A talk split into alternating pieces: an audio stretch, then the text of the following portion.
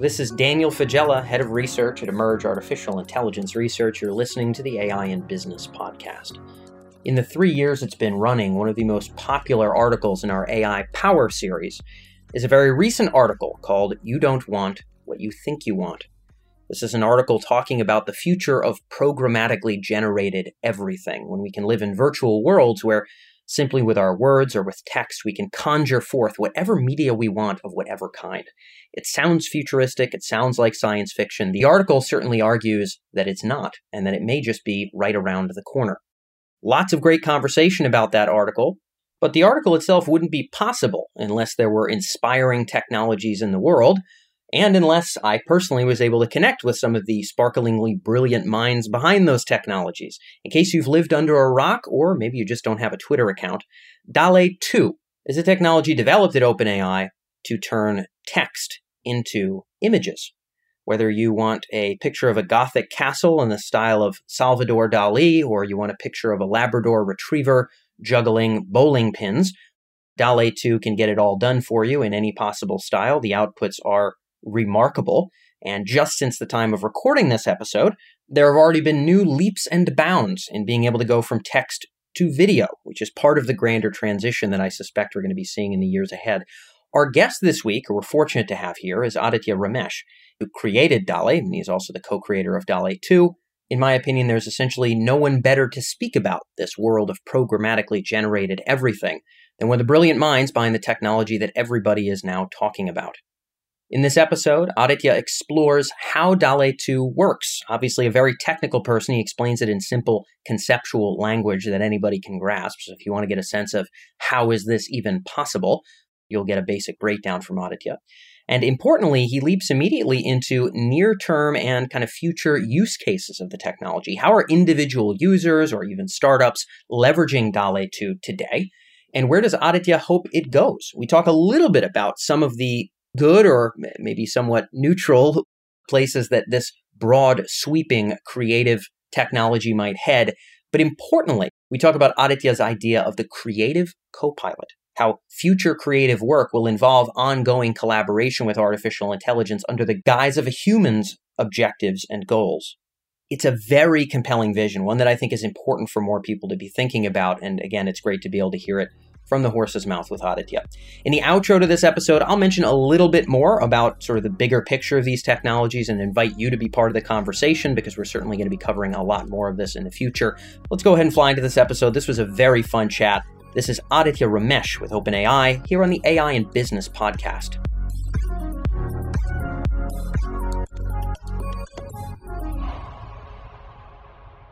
So, Aditya, welcome to the program. Uh, nice to meet you, Dan. Yeah, glad to Thanks have you here. Of course, brother. Of course, of course. I've been following your folks' work over there with DALL-E adamantly for the last year or so and very, very interested in where things are headed. And we're going to unpack a lot of kind of the fun current use cases, where this is taking us. But you're actually somebody who's behind the tech. You've been part of building this technology and bringing it to life. Give us a little bit of a perspective for those of us that maybe aren't Python experts. What made this powerful jump from the previous permutations of text to image to this really profoundly powerful technology uh, of DALL-E 2? What, what sort of allowed for what we're seeing today? Yeah, I think the improvements that led to DALL-E 2 being such like a powerful system compared to DALL-E 1 are basically all algorithmic rather than scale. So for example, the use of diffusion as opposed to the previous method that was used to generate images in DALL-E 1, which relied more on like a token by token prediction procedure that was more similar to how the GPT systems work. And other innovations like the use of unCLIP. So the use of the representation of CLIP, which is a model that we released along with DALL-E 1 for learning visual features as a kind of an intermediate latent space for image generation in terms of simple analogies, we talked to Peter from the GPT-3 team. Excellent interview, really sharp fella. And he made a great analogy, again, for those of us that don't live inside of Python, right? Those of us that live in the, the business world, but are interested in this technology. He had explained quite simply that on some level with GPT-3, training this, the model on a tremendous amount of data and having it predict sort of next word, next phrase over and over for all kinds of different formats was a real part of the core of sort of what got it to be capable. And that feels really counterintuitive, almost feels too simple, but that that ended yeah. up being a big part of the breakthrough. Is there a similar simple to understand ish analogy about this jump? You had mentioned how it's actually quite different from how GPT-3 operates at an algorithmic level. How would you describe sure. that to a layperson? Yeah. So the way DALL-E 1 worked fundamentally is that just like how GPT-3 looks at all of the previous words in a sentence and predicts the next one in succession, one after another, DALL-E 1 looks at the caption and then predicts kind of blocks of the image, starting from the top left corner and going to the bottom right corner, one after another. And as you can imagine, that's not really close to how humans generate images. Like when we imagine an image, we don't imagine it piece by piece, starting from the top left and going to the bottom right. So DALL-E 2 uses a process called diffusion. And the way diffusion works is first we we apply a corruption process to images where we take a clean image and then gradually apply small amounts of noise to the image until the end result looks like pure noise, sort of like when you turn on your TV and you just see static. So during training, DALL-E 2 sees noisy versions of images at many different noise levels. And it's trained to look at a noisy image and make it a little bit less noisy. And this is done for a wide range of noise levels, including images that barely have any noise added to them, or images that have so much noise added to them that they're almost indistinguishable from pure noise. So once the model is trained to do this sufficiently well, we can start off with just pure noise and then apply the diffusion model many times in succession to gradually make the image less and less noisy. And at each step where it's trained to reverse one step of this corruption process, the model has to kind of fill in all of the details that could have been erased by one step of corruption. So it kind of undestroys an image from scratch. And it's pretty cool to kind of see an animation of this happening. Yeah. I, I you know, to be frank, I've seen a thousand DALL-E images. I mean, Twitter is full of them. There's entire accounts based 100% on just DALL-E 2 imagery. But actually, the you know video of the process happening, I, I don't believe I've yet seen. So this is this does sound fundamentally different from what you'd articulated the way that DALL-E 1 operates. So it learns to extrapolate based on a caption and a slightly corrupted image, and then more corrupted, more corrupted, more corrupted, to the point where you just throw complete static at it, you give it the prompt, and then it is sort of pretending that it is doing the job of cleaning up that static and turning it into what the prompt is about. Exactly, yeah. Wild. Really interesting. I mean, I can imagine not writing Python myself, certainly not for a living, that there would be, we could imagine, a dozen ways to possibly skin this cat, to go from text prompt to image. Was it self evident in some way that this was going to be the way, or were you just trying a dozen of them and it just so happened that this seemed more promising. Yeah. So before we started applying diffusion to text to image generation, Praful and Alex at OpenAI were investigating diffusion as an alternative method for image generation. And what they found is that it's much more efficient, both in terms of the amount of training compute required to train the models, as well as in the number of steps required to generate the images. And one reason for this is, first of all, this process is kind of more natural in some ways because what diffusion models end up learning is, you know, over the course of denoising like a, a pure static, like an image that just looks like pure white noise, the model will generate like a blurry approximation of what it's trying to generate at first, and then gradually fill in all of the details over time. So this process kind of resembles what how a human might, you know, design an image intuitively. In that we first think of the global structure of the image, what it is that we're trying to draw, and then fill in all of the kind of finer details. The second reason is that with a model that predicts an image block by block, if you're trying to generate like a big 1K by 1K image or potentially even larger, you know, you need to generate a lot of blocks in succession. Whereas with the diffusion model, even if you're generating a high res image, the whole image is kind of generated in parallel. Got it. Okay. And so you said they were experimenting with this almost as an alternative method, but it just so turned out to be potentially the much better method. Yeah. Yeah. And who knows where we're going to be three years from now? What kind of new backup strategy might end up being astronomically better in terms of use of compute or quality of output or what have you. But this is cool to understand a little bit of the the trajectory of the technology and what got us to the impressive images that we see now. Those of you who are listening in and you haven't Googled DALL-E 2 images and just seen the wide array of things, it's pretty crazy. And Aditya, we're about to get into some examples here. I mean, I've seen so many different ones, and you've you've undoubtedly seen oodles yourself. I mean, people typing their favorite painter, you know, whether it's Picasso or you know Monet or something, and then giving them some obscure modern topic, you know, and giving it a color palette and just putting it all in one big goofy prompt that just seems so ill written and so kind of sloppily stated, but then having it produce extremely impressive work, sometimes hard to distinguish from from you know very strong trained artists. In terms of interesting use cases on your side, what are some of the fun things that you've seen happen with this technology since it's been loose in the world? Yeah, many of the use cases we've seen over the past weeks totally surprised us. And in general, what we're seeing is DALL-E is becoming sort of a creative co-pilot, similar to how Codex is a co-pilot for programmers. And you know, so there's a few cases like this where, you know, artists can use DALL-E as a creative co-pilot, not only for prototyping ideas that they have before actually going out and physically building something or painting something, but we've seen use cases outside of art that are pretty compelling too. So for example, one of them that I heard about is we onboarded a couple who recently started a restaurant in Miami. And one of them is a really good cook, but he doesn't know exactly how to plate the items on his menu. So what he did is he just typed in the descriptions of the food items that he wanted to serve. And he liked the images from DALL-E so much that he's now using those as the inspiration for plating all of the items on his menu. So that was a total surprise.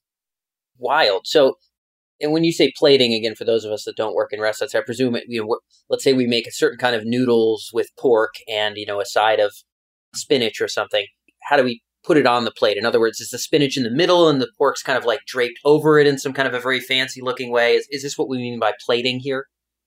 Yeah, exactly. Sure. Okay, got it, got it. So, yeah, so in this case, you know, he's sure he uses the images to represent, you know, how he's plating it, but he's actually using it as inspiration to be able to serve this food. And we might even imagine some gigantic restaurant chain doing similar ideas, thinking of all kinds of new cool ways that they could plate their food. What are some other interesting things that you've seen kind of outside of these art examples?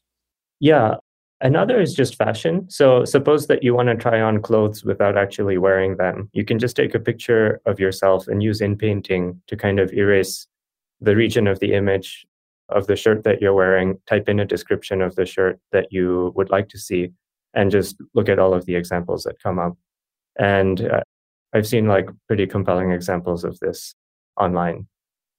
Now, this is actually somewhat interesting. So, the idea of kind of generative fashion, I think even with DALL-E 1, I remember seeing maybe something about this, but, you know, being able to conjure up new designs for sneakers or new designs for cool looking jackets or something like this based on some prompts. But what you're talking about is actually seeing what clothes look like on you is there some sort of in terms of the API or whatever people get access to to use DALL-E 2 is the, I presume there's some kind of way to upload okay here's an image of me maybe wearing no shirt or maybe wearing a very tight shirt and then I can provide it with some other kind of shirt image and say combine these two or me wearing this shirt or something along those lines. Is is this a correct assumption of what's going on here or rather, what you can do is uh, there's a feature DALL-E 2 has called inpainting, where you can upload an image, as you just said, and erase any part of the image. So, for example, if I upload a picture of a table and then I erase the part of the image above the table with a brush tool, I can type in what I want to see. So, for example, a vase of flowers. And then after I hit enter, the model will kind of fill in the part of the image that was erased, but with the, uh, an object consistent with what the caption that was provided. So we could do the same thing, but also for fashion as well. This is this is awesome. So yeah, I don't think I've actually seen that much of this sort of magic erasing feature here, but yeah, to be able to do the same thing with clothes, just kind of squeak out whatever you're wearing and say, "Hey, me wearing this other shirt or this other kind of garment or or what have you." And you brought up an, an interesting concept that I'd like to spend some time unpacking here. This idea of a creative co-pilot you know, in, in fashion, right now, human beings really do have to generate sort of a pretty substantial number of the ideas. I presume today with the internet, people can hypothetically Google, you know, interesting designs for dresses or pants or shoes from the last 300 years and, and have at their disposal a, a somewhat unlimited assortment, which is great. That's way better than we had 50 years ago, way better than we had 20 years ago. I mean, that's a, it's a great way to kind of jumpstart the creative process. We might imagine now with, with tools like DALL-E, they might have parameters, like they might have a couple selected images that represent part of the feel and the flavor of what they're looking for. But they might also enter a couple prompts. And then instead of sifting through 5,000 images that are somewhat relevant. They might be auto generated 100 images that would be extremely on point for what they want to start for the particular garment that they're designing. Or we might think an architect, the house that they're designing, or a logo designer, the logo that they're designing. Where do you see this creative co pilot dynamic entering into the world? How, how do you help people understand what this might look like for all kinds of creative jobs, from writing code to designing a home? Yeah, I think exactly what you said is one of them. So if you have kind of a vague idea of what it is that you want and some reference images, you can use DALL-E, for example, to upload one of the images, change one of the parts of the image using inpainting based on a caption. So let's say like you have an image of a shoe that you like, but you'd like to change one piece of it somehow. Then you can just erase that part of the image, type in what you want to see, and, and get a new image and you know the ability to use language in this really flexible way to draw upon all of the body of kind of human knowledge of visual concepts that we have is really powerful so like it, it definitely opens the door for kind of personalization of many different things including fashion yeah it feels like there's a couple elements of this being beneficial one is to your point sort of drawing on this vast corpus of existing examples of kind of design concepts that we already have Another seems to be the ability to potentially generate sort of new new types of things, you know, things that, that quite obviously haven't existed before. You know, it's cool to be able to say, okay, take this picture of me, erase my feet, and then say that I'm wearing some particular kind of Nike Air Force Ones from, you know, the year 2005 or something. I don't know. You know, that, that's really cool to be able to do. It's also cool to be able to completely conjure something that's never existed before. When you think about sort of the future of creative roles, there there seems to be a potentially plausible argument, and I'll let you take this where you want where you want to take it. There seems to be a reasonably plausible argument that let's say 20 years ago, you know, if you were or 40 years ago, if you designed shoes, you needed to be proficient with certain skills. Probably that involved a lot of drawing. Probably that involved the ability to comb through big paper books of different kinds of shoe designs, be able to identify, find leverage these kind of physical resources that would give you reference examples. And maybe even you'd have to create physical mock-ups. So you'd have to know how to cut fabric and things like that. So, you know, you've got to have design ideas and kind of a design mind, and then you've got to have the tools for the job. And 40 years ago, maybe it was those tools. Maybe, let's say 10, 15 years ago, the tools would be different. The tools would be some some sort of, I don't know, some, some Adobe tools or something like that. A lot of design online. Maybe maybe there's even some some 3D modeling tools you'd have to be rather proficient in. and if you want to realistically be able to design shoes, you'd also have to know how to search the internet very efficiently and leverage those.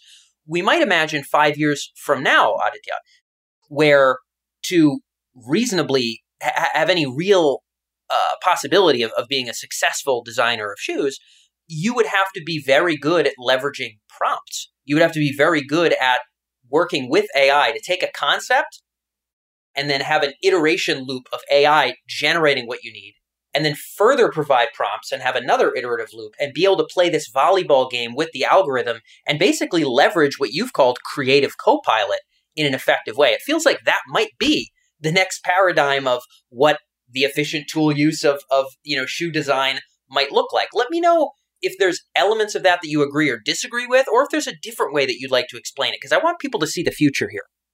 Yeah, I think that's definitely one direction that where things are evolving. In other words, that your capability is limited less by, you know, your technical ability to draw something or to kind of like build something with your hands, but more on just your ability to come up with the creative insight that's needed to create something really compelling.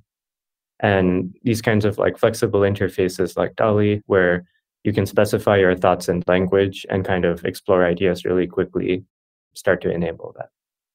So that's one element of it. And you've, you've kind of framed it as, as if maybe there's some other angles to think about.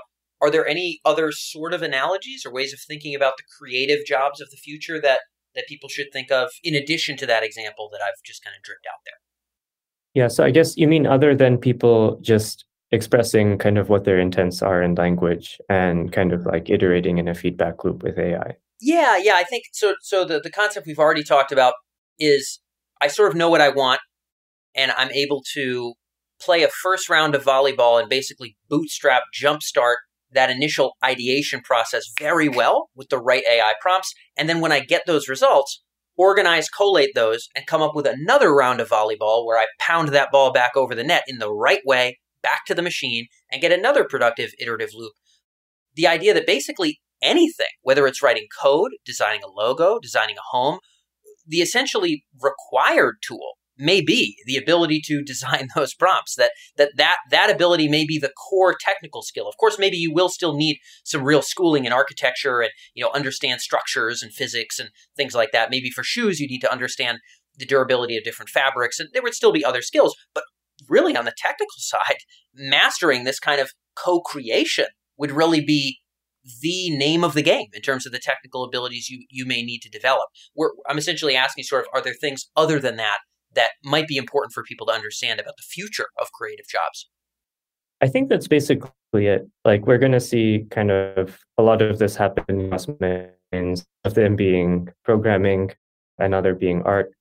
I do think, in addition to humans kind of using AI more as part of the creative process, we'll also see a lot of benefit come from kind of AI adapting to human preferences as well. So right now, the way the current systems are trained is they're just look at many examples of paired images and captions and are trained to kind of generate the images from the captions. And a lot of this is the reason why things like when you ask DALL-E to generate something that's very beautiful as opposed to just plain, sometimes it results in like better images since it's just trained to kind of imitate what it sees online. So the default style will just be what images tend to look like online. So, kind of fine tuning models to human preferences will be, I think, one area where we'll see a lot of. Yeah, we'll, we'll just do one or two other short questions here as we wrap up, but we're, we're getting into some very interesting territory about where this technology is going. And, you know, as somebody who's been part of what's brought it here, you probably have a pretty decent idea about where it might go next. It sounds like one element here is tailoring it to human preferences. You know, we know from some interesting examples, you know, saying something like, I am a very good painter, or using the word beautiful, like you said, in a prompt will alter what it is that we put out. When you say tailoring to human preferences, I can imagine what you're saying there looking a few different ways. Here's one way it might look. We have a bunch of toggleable features. So if I'm designing architecture, instead of just having a goofy bunch of words, I, I can actually select from maybe known architectural styles and maybe known material types or things like that. And I can really make sure that what's generated is actually going to show up the way I want it. In other words, we, we build some kind of hard coded categories that will narrow down what I want. Maybe for painting, I want it to be especially beautiful or romantic or whatever the case may be. Maybe those are categories. That's one way yeah. I imagine personalization might happen. Another way would just be learning from the human. If I'm getting prompts from Steve Jenkins 5,000 times, at some point I know what Steve Jenkins means when he says, you know, tennis shoe or when he says stiletto or whatever the case may be. Let me know what you meant by personalization and, and how this might look in the interface of the product. Yeah, so both of those are are definitely kind of directions where things could go. So if the model has seen a lot of examples of your particular style, then you could have the model kind of know what your preferences are by default or kind of know what your aesthetic profile is by default and sort of apply that to future generations so that you know the model behaves differently for different people and it learns based on what you want over time another direction things could go is just kind of like the model functioning as a conversational assistant so you know if you have a particular aesthetic style in mind for example some of it described using natural language, some of it described using a collection of images that you already have. You can imagine eventually interacting with the model might feel a little bit like, you know, talking to a digital assistant that also happens to be able to generate images. And so you can just describe kind of everything that you have in mind using a combination of images and text, and then prompt it for kind of what you want to see next and kind of interact with the model in that way, sort of using dialogue. Yeah. So playing these games of, you know, I've used this very goofy analogy of volleyball, but kind of going back and forth with the machine in a way that's much more natural to how almost humans would have a discourse. Yeah. Yeah. Exactly. Yep. Instead of sort of like, okay, well, I've got to type my prompt reply in this very particular way, you know, being able to just say, ah, you know, a little bit more like this, a little bit more like that, or what if we change it this way? And being able to make it more iterative in real time in that sense. Yeah. Another thing we'll see, I think, is different sort of capabilities becoming available with these models. So right now with DALL-E, we just have text to image generation inpainting, which I just described, and a feature called variations, where you can upload an image and the model will kind of decompose the image into all of the essential concepts that make it up and then reassemble those concepts in different ways. So if you take a picture of a room with furniture in it, the model will kind of explore different layouts of that furniture in all of the variations that it generates. There's some more features that we are planning to release in the future as well. And some of these I've tweeted about. One of these is uh, text which allows you to upload an image and then describe a before and after transformation using text. So, for example, you can upload an image of a house in Victorian style, and then you can start off with the initial caption being a house in Victorian style and the final caption being a house in modern style. And what the model will do is kind of transform the house while keeping all of the same color scheme and the, the hedge around the house and so on, but converting it from like a, a Victorian style to a modern style. So I think we'll see more and more of these types of features that kind of like define new ways to interact with neural networks over the coming months and years. Yeah, and I'm I'm outlandishly excited to see those developments come about. And Twitter, for those of you tuned in, is a great place to see what's going on in kind of this programmatically generated world and in DALL-E's developments. Aditya, when I think about the future here as we sort of start to close out, I, I can imagine a future, and I don't I don't think it's maybe one year, but maybe it's five years, maybe it's ten years, where where analog media really is I, don't want to say irrelevant, but very much not the norm for almost anything. So right now, if, if I were to poll a bunch of people 15 years ago and I said, hey, what percentage of your time is spent on a screen? It would probably be pretty high for certain jobs. It'd be quite high, actually. But if I were to poll them today, it would be even higher with mobile and with a lot of other jobs going remote and things like that. But, you know, it was maybe already kind of high 15 years ago. If I polled people 15 years ago and I said, what percentage of what you look at on that screen is conjured forth to you by artificial intelligence, the answer today would be much, much higher than 15 years ago because, Aditya, we have Netflix, we have Facebook, we have, you know, you just mentioned Twitter. We have Twitter, where the algorithm is sort of bringing forth what might be most relevant for us. And now in this case, it might be what the platform thinks is most relevant, what we're going to engage with, what we might enjoy, what might make us angry, whatever the case may be. But what we're experiencing on screens is increasingly conjured or brought to us by AI. Is it reasonable to suspect that whether we're looking to be educated, entertained, or otherwise, the bulk of that screen time might not just be AI bringing us the thing that seems most relevant, right? Now, now I type into YouTube, I don't know, highlight videos from the 2002 Brazilian Jiu Jitsu World Championships, and it brings me what it thinks are going to be the best videos. So that's kind of AI at work there. But that at some point, education, entertainment, or otherwise, it will be AI generating the material. Uh, material that is more educative than anything that I could actually potentially find online because it's congealing the best elements, it's personalizing it to me. Content that's more entertaining, personalized to my preferences, conjured just to me, than anything I could find online, and where most people will want to spend most time with content that is hyper tailored entirely for their preferences. Let me know if you see this as viable or if you would push back against this, or if maybe you just have a nuanced perspective. I'd love your take on the future here.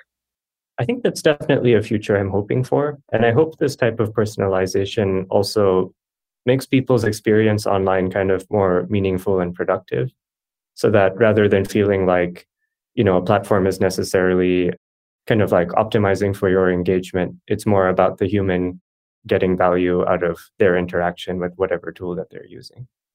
Yeah, well, I, it seems reasonable that we would have a number of groups of people here. Yeah, maybe some people would want to go into to eat the digital lotus, if you will. That is to say, to, to just conjure forth whatever will entertain, distract, or be interesting for them in sort of a there's the hikikomori in Japan, right? So, you know, we, have sort of that that cluster of human beings. There might be a very steroided version of that that can swim in hyper personalized, you know, we might imagine explicit content here. We might imagine, you know, entertainment, we might imagine video games that are just so, so tailored for that. And if they want entertainment, maybe they'll dive into that. To your point, though, I would expect we would have large swaths of people who would adamantly not be interested in purely eating the lotus. They would want a digital ecosystem entirely bent around helping them achieve their aims, whether that means becoming a senator, whether that means becoming a prominent architect, maybe with environmental design in mind or something like that, where everything that they touch is sort of helping to nudge them, inch them, develop skills, build them in the direction of kind of those goals. It feels like some people will go in one direction or another, or maybe a mix of both. Again, let me know if you'd agree with that or, or if you have kind of a different take about where our future might take us here. I completely agree with what you said. Like, there's definitely a lot of potential for like many different kinds of, you know, personalization kind of manifesting in many different ways. One of which could just like, you know, we all know how kind of addictive TikTok can already be. And you can imagine a version of TikTok where the videos are like generated from scratch to kind of optimize for engagement beyond what's already possible. Or on, on the other side of the coin, like, you know, existing tools and workflows designed for productivity could be further enhanced, especially things like educational materials. Big time. And I certainly hope that we get to see that other side of the coin. We've actually written a good deal about sort of thus far, Aditya, a lot of AI technology has been distractive in some way. You know, we think about YouTube, Facebook, etc. Not exactly mostly conjuring productivity. And by the way, I'm not blaming them. I'm not demonizing the companies right now. I'm just saying that that's kind of the case. There might be an ecosystem of more ambitious or more self-directed kind of AI where like you had said we get more out of our education we get more out of our productivity tools we get more in the direction of kind of our goals and it sounds like you're sort of hoping that we lean in that direction I, I hope so, yeah. Well, I am right there with you in my hopes, Aditya, and I'm really glad we got to at least touch a little bit on where you think this stuff might be taking us. It is pretty darn cool that you've been part of what's been able to bring us here thus far. So, hopefully, for those of you tuned in, this is a very technical topic brought down in relatively simple terms. And Aditya, I have you to give credit to for that process. So, thank you so much for being able to join us on the show. Thanks for having me.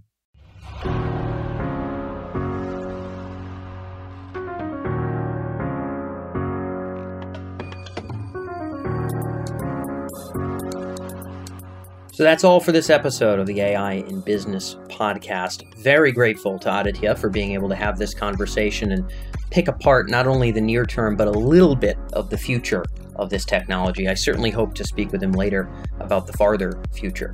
As mentioned, one of our most popular AI power articles was called you don't want what you think you want. You can go to Google, you can type in E M E R J and then you don't want, and you will find that article right away. It is all about a near term future where humans can conjure whatever kind of media that they want for education, for entertainment, etc., and what that implies for the future of work and the human condition. The article draws on many quotes and many sources from the OECD to AI policy thinkers to startup thinkers, etc and it's intended as a jumping off point for a bigger picture conversation about folks involved in the business of AI. So, again, you can Google EMERJ space you don't want into Google, and you'll find the article pretty immediately. And because we're covering more of this topic in the near term, I would love to know your thoughts. If you have anything on social, you can go ahead and post your response to the article on Twitter, on LinkedIn, or feel free to just message me in a LinkedIn DM. Let me know what your thoughts are on these big picture trends let me know what your thoughts are on these big picture trends and how they might affect or maybe not affect the industry that you operate in. We're going to get into industry specific coverage of this kind of creative AI applications in the future years, and it'd be great to get ideas directly from our listeners. Certainly value your perspective, and as many of you longtime listeners know, the editorial calendar that we build here for the AI in Business podcast is based on feedback, reviews, direct LinkedIn messages from listeners like you. So, thank you so much for being here. I hope you enjoyed this episode. Hope to have you as part of the conversation around the future of AI and look forward to catching you next time here on the AI in Business podcast.